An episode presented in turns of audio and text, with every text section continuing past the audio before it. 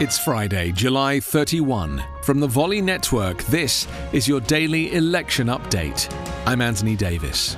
With 94 days to go until the election, Donald Trump has floated the idea of delaying the election, repeating his false claim that widespread voting by mail from home would result in a fraudulent result. Trump made the incendiary proposal, which is not within his power to order, in a Thursday morning tweet that came as the country reeled from disastrous economic news and a coronavirus death toll that now exceeds 150,000 people. The suggestion prompted swift and fervent rejections from experts and critics, as well as high profile members of his own party. The Senate Majority Leader Mitch McConnell told a Kentucky television station that the election date was set in stone.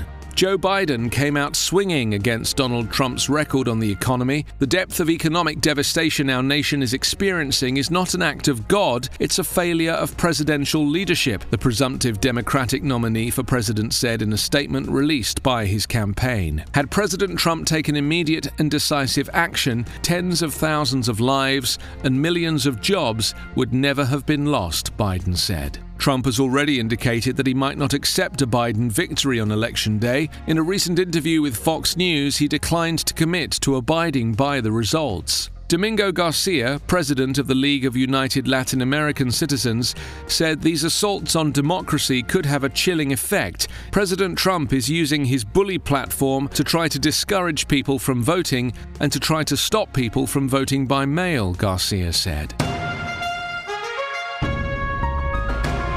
Your daily election update is part of the Volley Network. Find us online at electionupdatepodcast.com.